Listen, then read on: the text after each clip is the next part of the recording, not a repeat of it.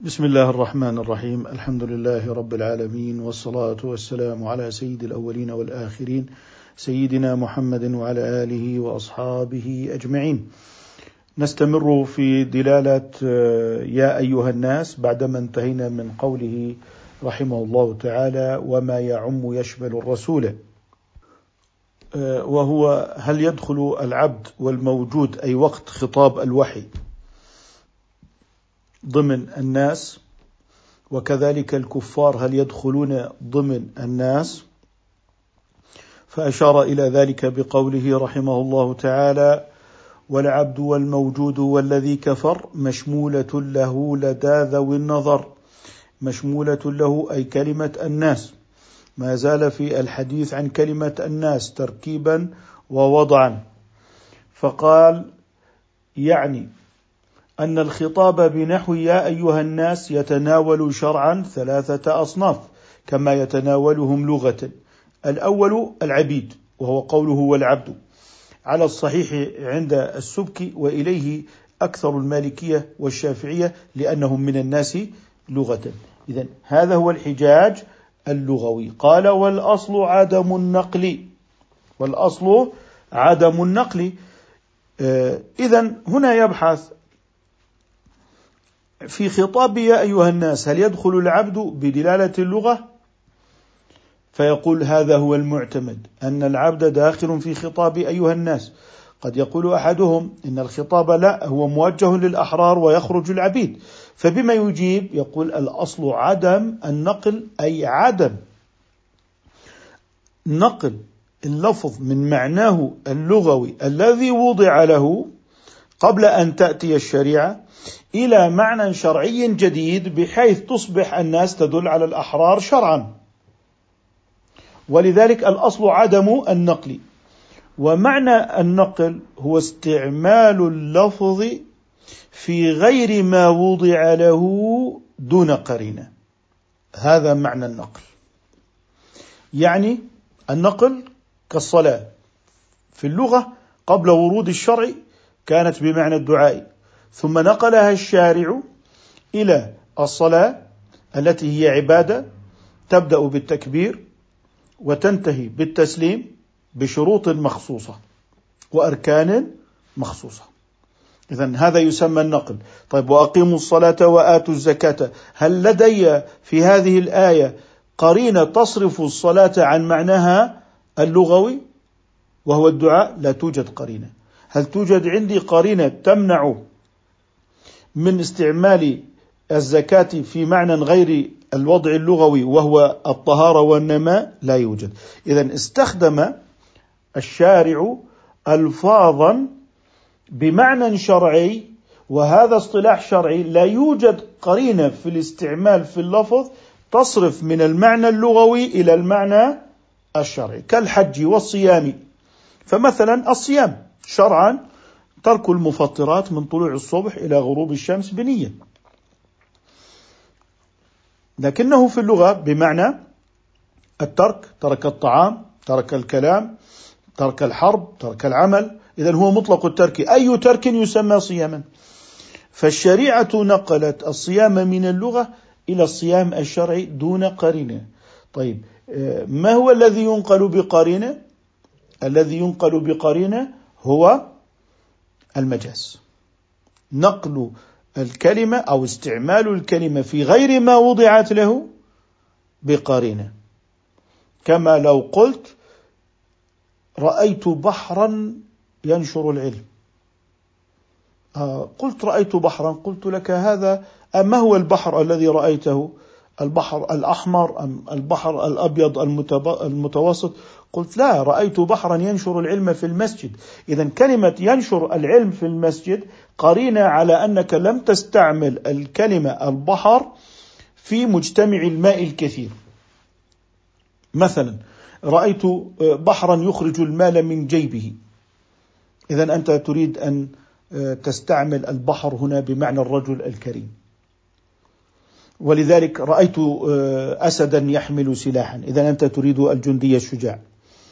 إذا حيث كانت هناك قرينة فهو المجاز، حيث خلا من القرينة فهو النقل، لذلك هنا عندما قال والأصل عدم النقل أي الأصل أن الكلمات في القرآن الكريم لم تنقل من الوضع اللغوي إلى معنى شرعي جديد. فإذا حصل اختلاف أنني أنا أقول نقلت إلى الأحرار كلمة الناس. ولم تعد تعني العبيد فعندئذ أنت عليك الدليل. لكنني لا أجد دليلا على أن كلمة الناس أصبحت تعني الأحرار.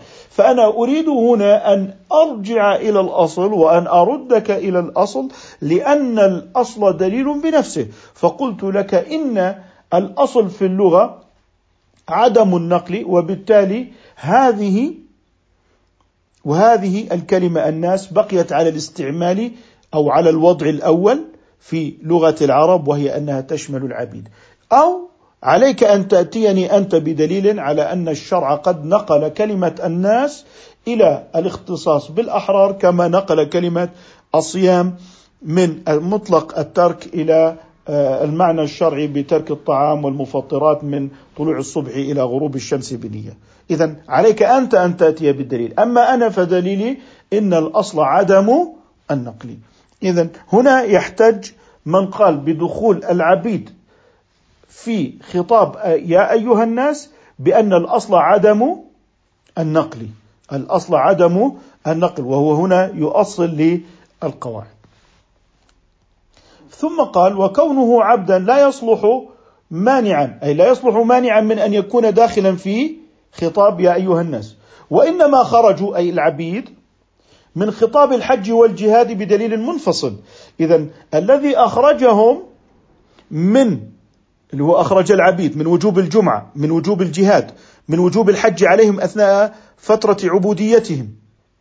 الذي أخرجهم هو دليل شرعي آخر بعدم إيجاب الجهاد عليهم لأنهم مستبد بهم لمصالح أسيادهم. فعندئذ نقول إن الدليل الذي أخرج العبيد من بعض أحكام الشريعة ليس هو وضع كلمة الناس للأحرار شرعا بل هناك أدلة منفصلة أخرى. فعندما آه، نأتي إلى قوله تعالى يا أيها الناس اتقوا ربكم فإن العبيد مشمولون.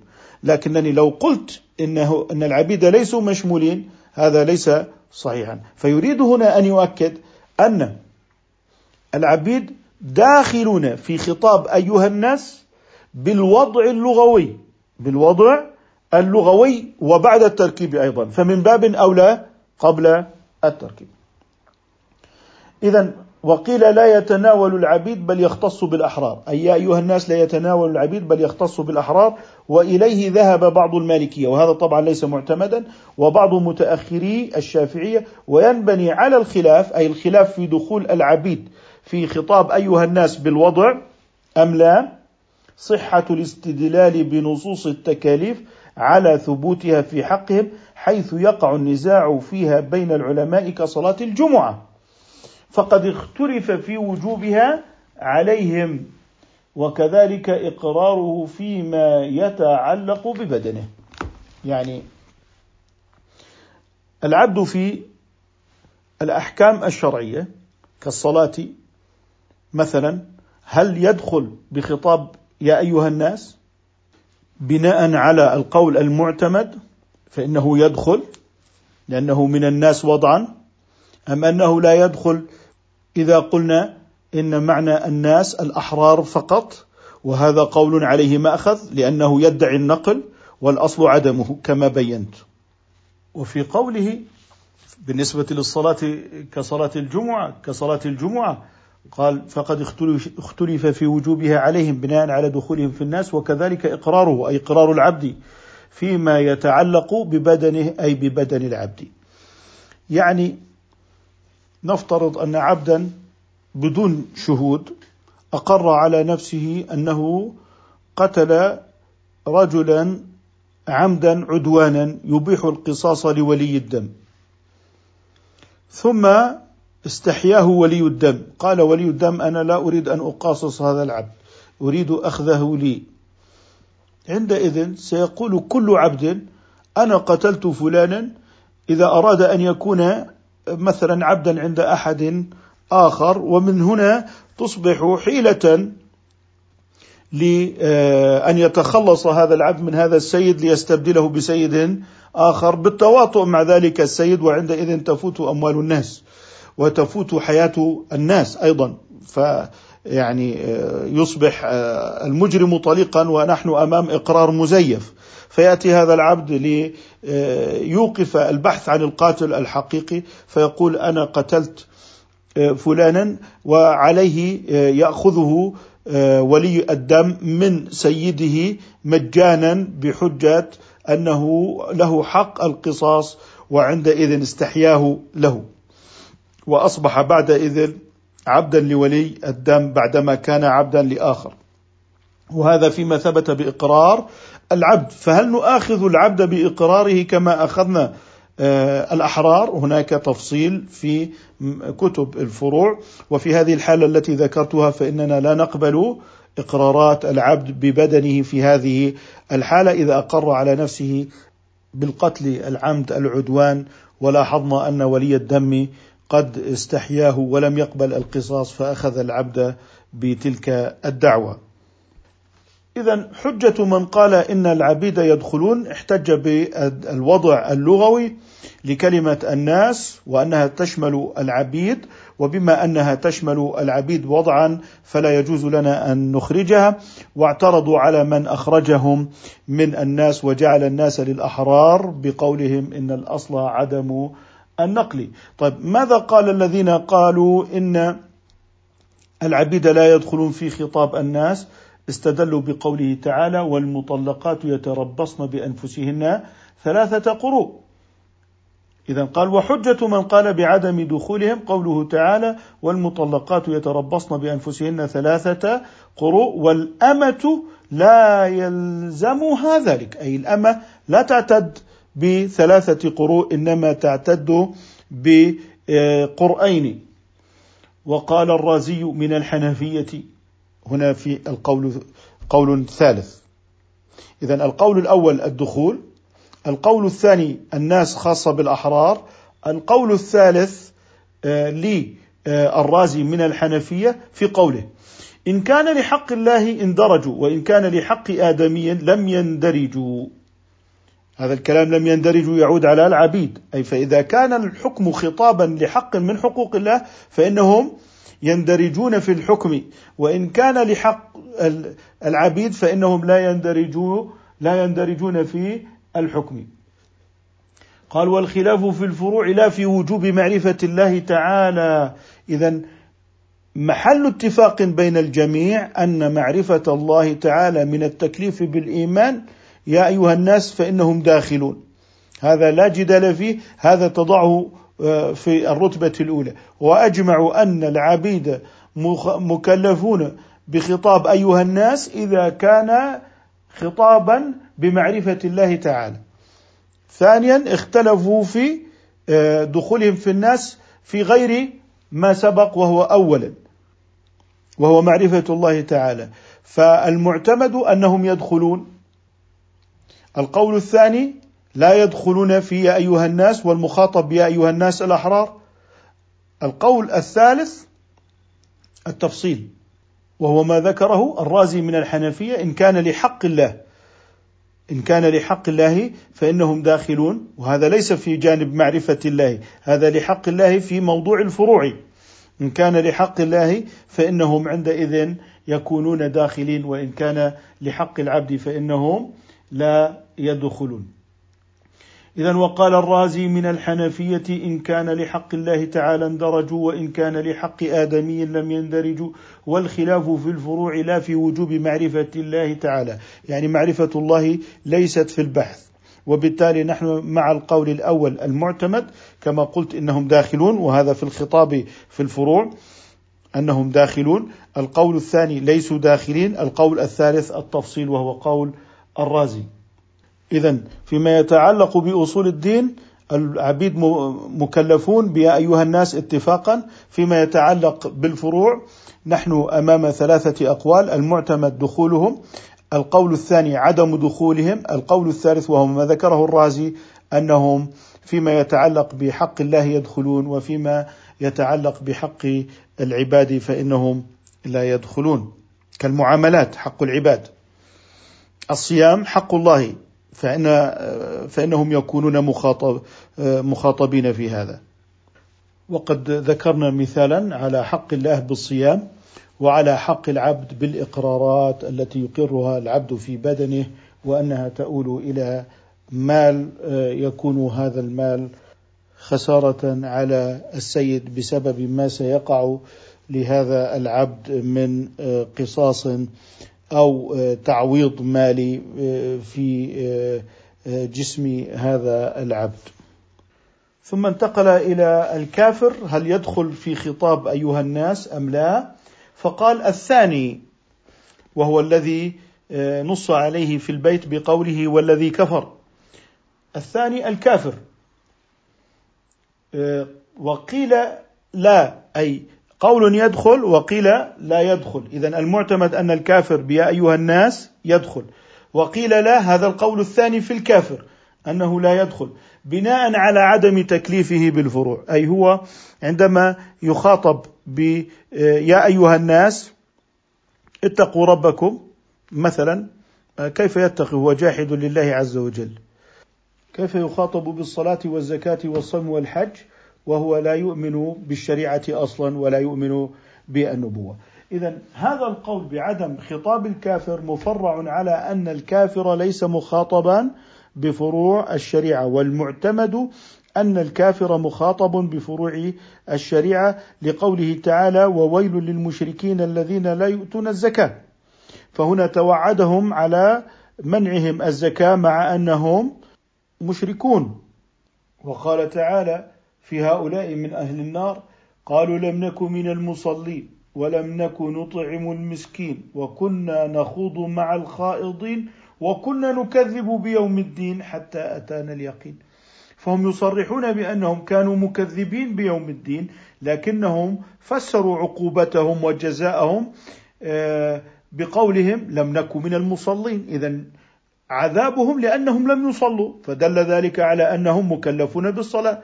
ولم نكن نطعم المسكين. فدل ذلك على أنهم كانوا مكلفين بإطعام المسكين. لذلك آه، في قوله تعالى أيضا كما ذكرت وويل للمشركين الذين لا يؤتون الزكاة. اذا عدم خطاب الكافرين بأيها الناس قول آه، غير معتمد وهو مبني على أنهم ليسوا مخاطبين بفروع الشريعة والمعتمد أن الكفار مخاطبون بفروع الشريعة وأنهم محاسبون على فجورهم وكذبهم وعلى آه، قتلهم وعلى أكلهم الربا فهم محاسبون على ذنوبهم في الفروع كما أنهم محاسبون على كفرهم بربهم سبحانه وتعالى. هذا بخصوص القول الثاني وهو القول بأن الكافر هل داخل هو داخل في الخطاب أم ليس داخلا؟ والمعتمد أنه داخل بالخطاب وقيل لا وهذا قول لما يقول قيل ليس معتمدا بمعنى أو أحيانا قليلا قد يكون لحكاية قول وقد يكون معتمدا. فلذلك في قوله وقيل هنا للتضعيف هذا أغلبه ليه؟ للتضعيف. الثالث أي الثالث وهو الموجود قال والعبد والموجود والذي كفر. انتهى من الحديث عن العبد وانتهى من الحديث عن آه الذي كفر الآن سيتكلم عن الموجود. الآن يريد أن يتكلم عن الموجودين في زمن الوحي دون من بعدهم. فيقول إن الموجودين في زمان الوحي مخاطبون بخطاب أيها الناس. وكل الخطابات التي خطب بها الناس في ذلك آه، الوقت. أما من بعد الموجودين فإنهم لا يدخلون إلا بنص أو إجماع أو قياس. هذا معنى قوله. الموجودون في زمن الوحي دون من بعدهم إلا بنص أو إجماع أو قياس. إذا لا يدخل من بعدهم إلا بنص أو إجماع أو قياس. من بعدهم؟ نحن بعد خطاب الوحي.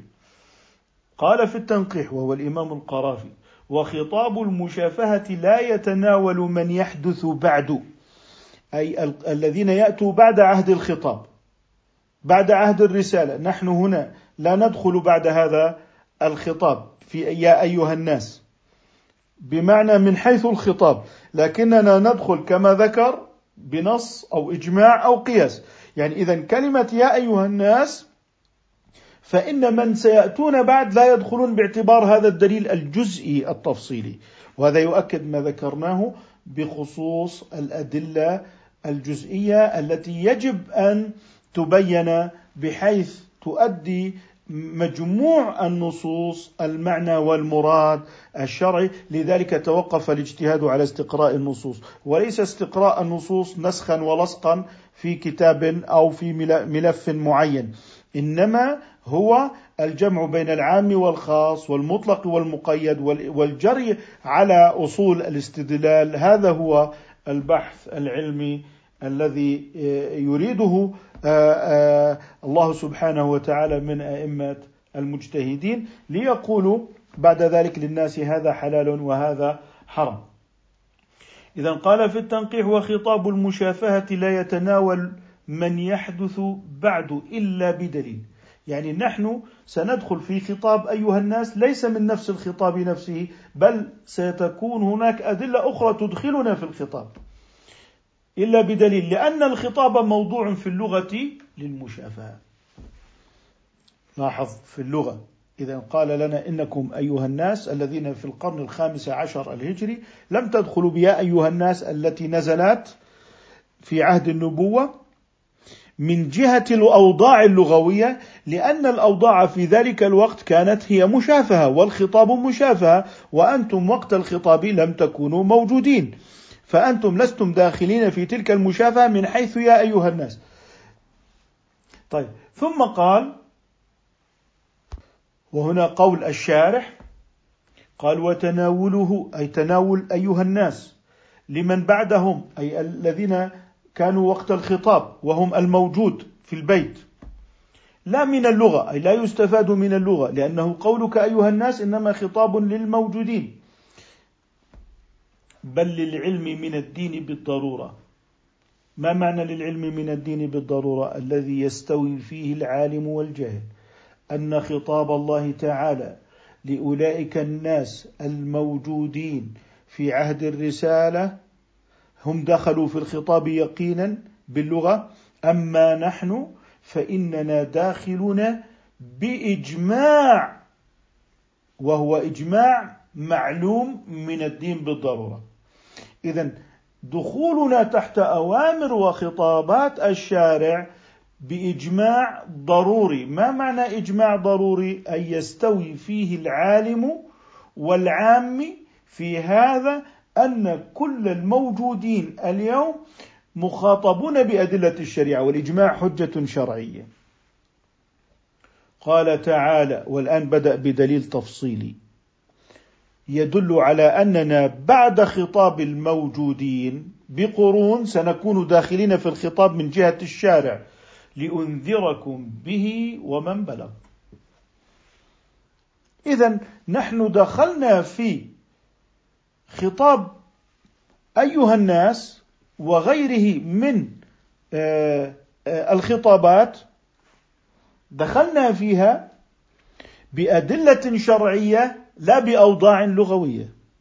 الدليل الشرعي الذي قال الذي ذكره وهو العلم من الدين بالضرورة. هذا دليل. الدليل الثاني دليل جزئي وهو قوله تعالى لأنذركم به أي بهذا القرآن ومن بلغ أي ومن بلغ سينذر به. اذا دخلنا في التكليف بدليل جزئي شرعي لا بدليل لغوي. قال وللإجماع. وهذا دليل ثالث.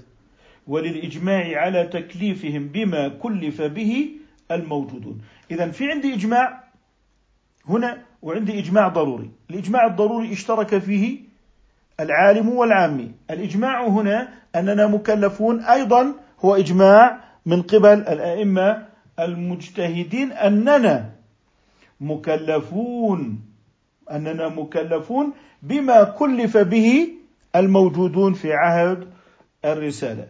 إذا هنا قال إننا نحن الذين جئنا بعد عهد الرسالة مخاطبون بما خوطب به الصحابة رضي الله تعالى عنهم والناس في ذلك الوقت مخاطبون بأدلة شرعية لا بأوضاع وأدلة من اللغة. أما دليل اللغة فهو المشافهة والمشافهة لا تدخل من كان معدوما وقت المشافهة والخطاب. فإذا اللغة لا تفيد هنا في دخولنا تحت خطاب أيها الناس يا أي أو المؤمنين أو المسلمين أو كل أنواع الخطابات لأننا كنا معدومين وقت المشافهة. طيب. كيف دخلنا بالخطاب بأدلة شرعية؟ الإجماع الضروري كما ذكرت الإجماع من قبل العلماء وهو الخاص بالعلماء وكذلك على أننا مكلفون وكذلك دليل جزئي هو الذي بنى الإجماع. وهو قوله تعالى لأنذركم به ومن بلغ فالذين يريدون أن يقصروا القرآن على حياة الصحابة أو على القرون الأولى من أصحاب الفكر الدنيوي أنهم يريدون ترخنة الشريعة وإخضاعها للتاريخ طيب كيف نجيبهم؟ نجيبهم بأدلة شرعية وليس من جهة الأوضاع اللغوية فالأوضاع اللغوية لا تفيد دخولنا بخطابات الشارع بالمشافهة في ذلك الوقت وقد يأتي الدنيويون ويأتون بمقولات أن المشافهة تعني أن الذين لم يكونوا موجودين وقت الرسالة ليسوا مخاطبين وبالتالي يريدون أن يتحللوا من الشريعة. فنحن نقول لهم إن دليل آه، تكليفنا بالشريعة هو خطاب شرعي وما أرسلناك إلا رحمة للعالمين. إذا الأمم كلها مكلفة برسالة النبي صلى الله عليه وسلم. إذا آه الإجماع منعقد على أننا مكلفون. طيب ثم قال قال والإجماع على تكليف بما كلف به الموجودون نحن كلفنا بما كان به الموجودون اللي هو الموجود وقت الوحي وهو في القول الناظم والعبد والموجود هو الذي كفر كلمة الموجود. قال وقال الحنابلة يتناولهم أي يتناول غير الموجودين بالصيغة أيضا لمساواتهم للموجودين في حكمه إجماعا يعني دليل الحنابلة يقولون لك إن دخول المسلمين اليوم والعالمين في الخطاب أيها الناس مشمولون باللغة وليس كما ذهبتم إلى أنهم مشمولون بدليل شرعي لماذا؟ لأنه يريد أن يجعل الموجود اليوم مساويا للموجود في وقت الرسالة لكنه حقيقة من حيث المشافهة لا يدخل. ممكن أن تقول أنا لم أكن موجودا بالاجتماع لما شافهتم الطلاب بذلك. تعتذر لنفسك بأنك كنت غير موجود. وأجيب أي أجيب على قول الحنابلة بأن المساواة بدليل آخر وهو مستند الإجماع. وهو مستند الإجماع. إذا أنتم يا سادتنا الحنابلة تقولون إن الدليل مساواة آه، الموجودين لغير الموجودين ومساواة غير الموجودين للموجودين. هذا دليل مساواة ونحن عندئذ آه، لا نحتاج إلى الأدلة الشرعية لإثبات دخولنا بالخطاب بل كلمة يا أيها الناس في وقتها تجعلنا داخلين وإن لم نكن موجودين في هذه المشافهة لأننا نساوي الموجودين آه، باللغة. بمعنى أننا أناس آه، مثل هؤلاء الناس. آه، لكن هذا يرد عليه بأنكم استنبطتم المساواة ونحن نقول بالمساواة من جهة أدلة الشريعة هي التي حكمت بالمساواة. فلما حكمتم بالمساواة إنما تحكمون من أدلة الشريعة لا من مساواة لغوية. وعليه يمكن تحرير محل البحث هنا. إذا في قوله وأجيب بأن المساواة بدليل آخر وهو أي المساواة ليست من خطاب أيها الناس نفسه أننا نساوي الموجودين. ليس من ذلك الخطاب بل المساواة من الأدلة التي ذكرناها. وأبرز هذه الأدلة هو مستند الإجماع. وبالتالي إذا استدللتم يا سادتنا الحنابلة بالمساواة فإن دليلكم على المساواة هو الإجماع. وبالنهاية نحن رجعنا إلى القول بأن دخولنا في الخطاب النازل وقت الرسالة هو قوله تعالى لأنذركم به ومن بلغ والإجماع الضروري والإجماع على تكليف آه، الناس الموجودين اليوم بما كلف به الموجودون وقت الرسالة واستدلال الحنابلة بالصيغة نفسها بأن الصيغة يا أيها الناس تناولتنا بدليل المساواة قلنا إن دليل المساواة هو الإجماع وما ذكر من تلك النصوص.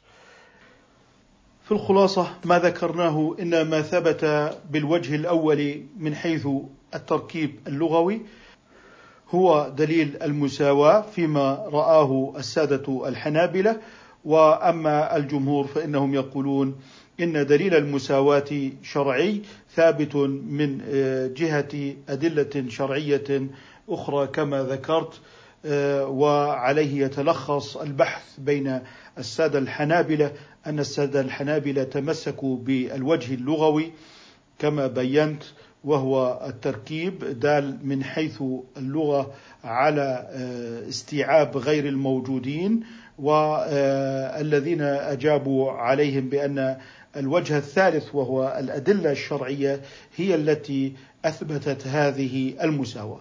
وبالخلاصة أجمعت الأمة إجماعا ضروريا أن الموجودين في هذا الوقت وفي كل وقت قادم وفي كل وقت سبق آه، هذا الوقت فإن الجميع مخاطبون بالشريعة إنما تعددت أنظارهم إلى المدرك الذي دخل به غير الموجود في الخطاب. فذهب الحنابلة إلى أن المدرك هو الخطاب اللغوي وذهب الجمهور إلى أن المدرك هو الخطاب الشرعي واتفق الجميع على دخول غير الموجودين في خطاب الشارع جميعه وإنما اختلفوا في المدرك. وهذا يعني أننا هنا نحرر البحث أن الاختلاف في المدرك هو تعدد في الاستدلال وهو قوة وليس ضعفا. فنحن متفقون في الحكم وإنما تعددت أدلتنا ولا يعني أن آه، كل خلاف أصولي إنما هو مؤد إلى الخلاف في الحكم وهذا نموذج من نماذج البحث الأصولي الذي أثرى الحجاج الأصولي كما هو حال الحنابلة الذين أثروا التكليف لغير الموجودين بالخطاب اللغوي بالمساواة وكذلك الجمهور أثروا الخطاب بالأدلة الشرعية. ومن هنا ننظر إلى الأمة وهي تتنافس في الخير وفي تثبيت الخطاب الشرعي والإجماعات وحماية هذه الإجماعات. نحمد الله تعالى أن هيأ لهذه الأمة هؤلاء الأئمة الذين حرسوا دينها بمنهج علمي رصين قوي وأن جعلنا من هذه الأمة التي حرست النبوة وحمت الشريعة. سبحانك اللهم وبحمدك نشهد أن لا إله إلا أنت نستغفرك ونتوب إليك.